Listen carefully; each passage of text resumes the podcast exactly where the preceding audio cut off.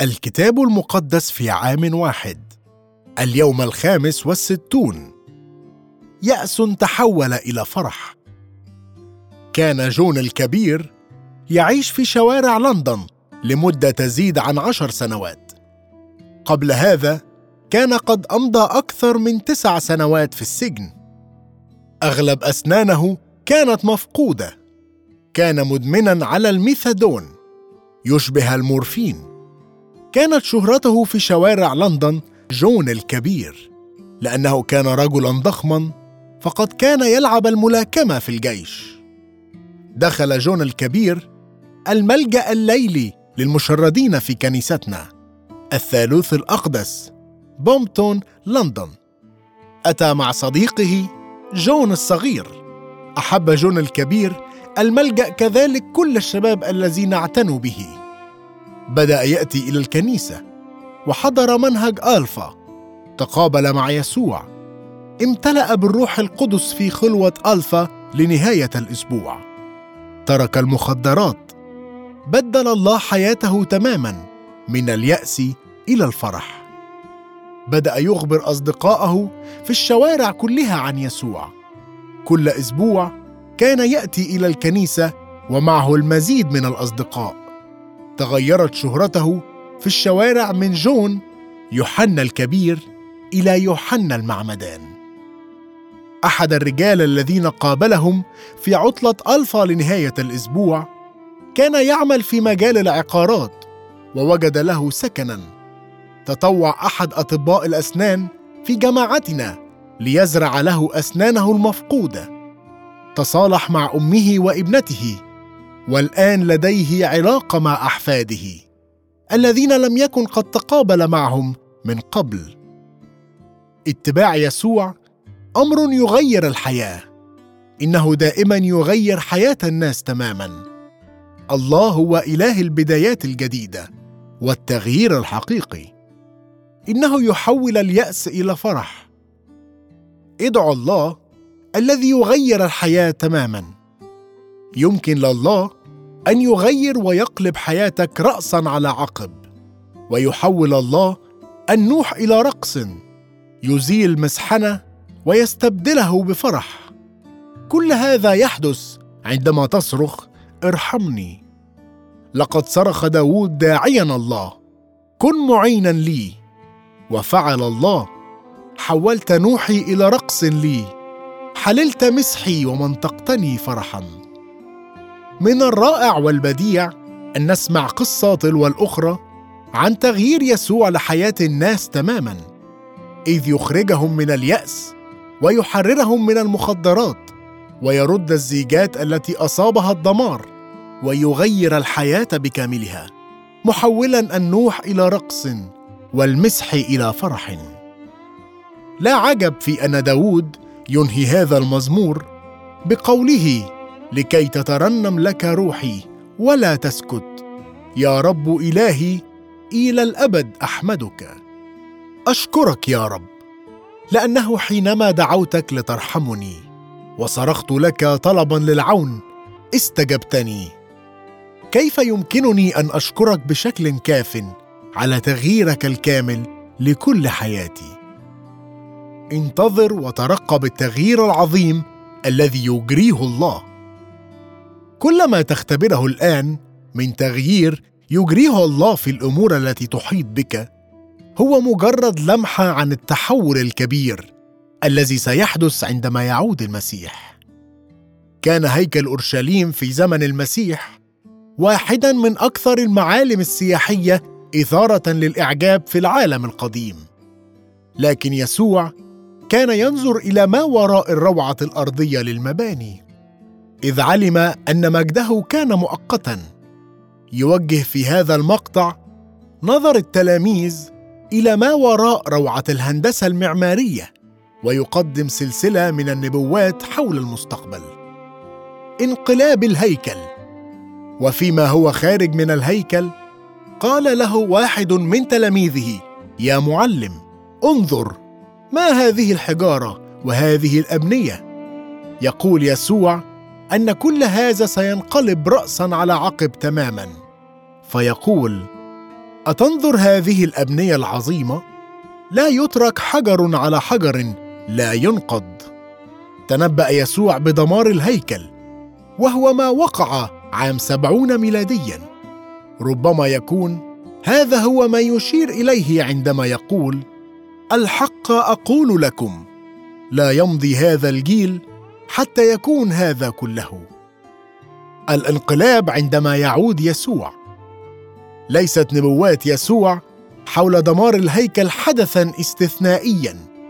إنها سمة تميز الفترة كلها حتى مجيء يسوع الثاني. وهي تمثل ظلا لما سيحدث عند النهاية. وبالتالي فهو لا يحد كلماته ويقصرها على المستقبل القريب. بل يستمر في التكلم بنبوات عن النهاية ذاتها. يتنبأ يسوع بخصوص الأحداث التي تحيط بعودته فيحذرنا بأنه بينما نتقدم نحو أزمنة النهاية ستبدأ الأمور تسوء بقدر ما يمكنها. فستكون هناك حروب وأخبار حروب زلازل ومجاعات وهذه مجرد مبتدأ الأوجاع. والأسوأ على وشك أن يأتي. وأما في تلك الأيام بعد ذلك الضيق فالشمس تظلم والقمر لا يعطي ضوءه ونجوم السماء تتساقط والقوات التي في السماوات تتزعزع. قبل الفجر مباشرة تكون ساعة حالكة السواد ولكن بعد أحلك الساعات يأتي فجر جديد. الله على وشك أن يقلب الأمور راسا على عقب بعودة يسوع. وحينئذ يبصرون ابن الإنسان اتيا في سحاب بقوة كثيرة ومجد. فيرسل حينئذ ملائكته ويجمع مختاريه من الأربع الرياح من أقصاء الأرض إلى أقصاء السماء. بينما تكلم يسوع عن الانقلاب الشديد الذي سيحدث في المستقبل حث أيضا أتباعه على إحداث انقلاب الآن في حياتهم. ثلاث مرات يشجع تلاميذه على السهر والنظر. يريدنا يسوع أن نتحول عن التركيز على الأشياء الخطأ وأن نحذر من ثلاثة أشياء. الخداع. يحذر تلاميذه أن يحترسوا من المسحاء الكذبة الذين سينشطون بالذات أثناء أوقات الحروب. والزلازل والمجاعات. الاضطهاد. يقول يسوع أنه سيكون هناك تكثيف للاضطهاد حيث تكونون مبغضين من الجميع من أجل اسمي. الضيق. وبالإضافة للخداع والاضطهاد سيكون في الأيام الأخيرة ضيق لم يكن مثله منذ ابتداء الخليقة التي خلقها الله إلى الآن ولن يكون. في وجه كل هذا يقول يسوع فمتى ساقوكم ليسلموكم؟ فلا تعتنوا من قبل بما تتكلمون ولا تهتموا بل مهما أعطيتم في تلك الساعة فبذلك تكلموا لأن لستم أنتم المتكلمين بل الروح القدس. تم تشجيع شعب يسوع ليحذروا ويتأكدوا من أن الله مسيطر على هذه الأحداث. وأن يسوع عائد ليبدل الأمور ويحول مسارها. أشكرك يا يسوع لأنك آت ثانية. أشكرك لأنه رغم إتيانك في المرة الأولى في ضعف وعدم كرامة إلا أنك ستعود بقوة ومجد. أشكر الله لأجل أعظم انقلاب في التاريخ. هل يمكن لله أن يعيد حيوية الكنيسة؟ هل يمكنه تغيير أمة بكاملها؟ هل يمكنه تقليل معدل الجريمة وإفراغ السجون من قاطنيها؟ هل يمكنه تغيير حالة الزواج والحياة العائلية؟ حدث أعظم انقلاب في التاريخ على الصليب بدم يسوع الذي سفك لأجلنا. ما بدأ أنه هزيمة نكراء حوله الله إلى أعظم انتصار عبر الزمن.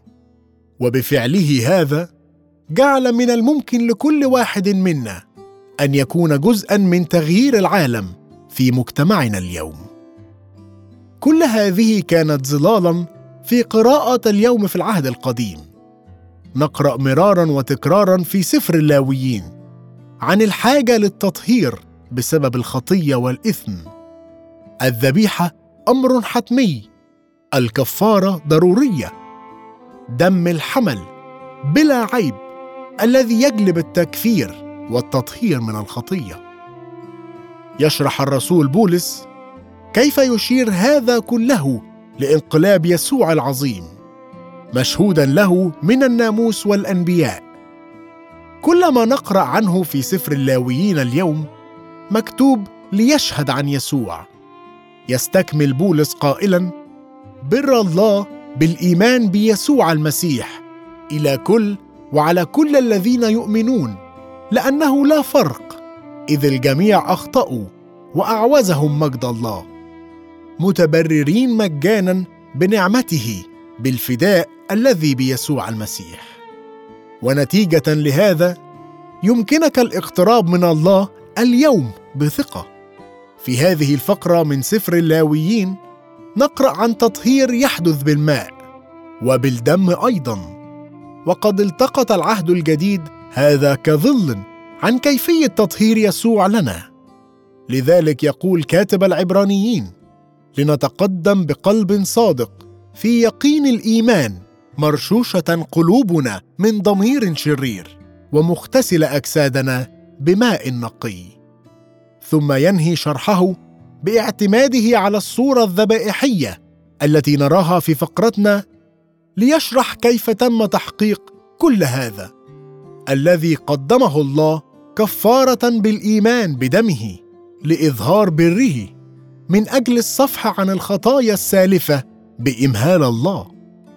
هذه هي الطريقة التي انقلب بها اتجاه التاريخ وهذه هي الطريقة التي بها تغيرت وتبدلت حياة جون الكبير وحياتي أنا أيضا. هذه هي الطريقة التي بها تحول اليأس إلى فرح. شكرا لله من أجل يسوع. أشكرك يا رب لأنك قد قلبت مسار التاريخ بكامله. يا رب أصلي لكي ما تغير حال أمتنا. أصلي أن تسكب روحك. أنهض كنيستك. غير حال الزواج والحياة العائلية.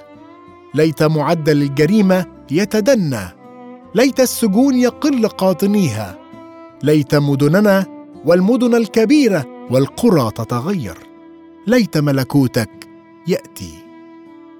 يبدو أن العفن الفطري كان مشكلة كبيرة في العهد القديم وكانت معالجته امرا معقدا للغاية فكانت تتضمن تدخل الكاهن. لدينا رطوبة في بيتنا بيت الراعي والتي ربما تكون شبيهة بما في فقرة اليوم. أنا سعيدة لأن أعضاء الكنيسة لا يطرقون باب نيكي كل يوم لأن لديهم عفن فطري في بيوتهم فهو ليس فعالا جدا في تلك المشكلة.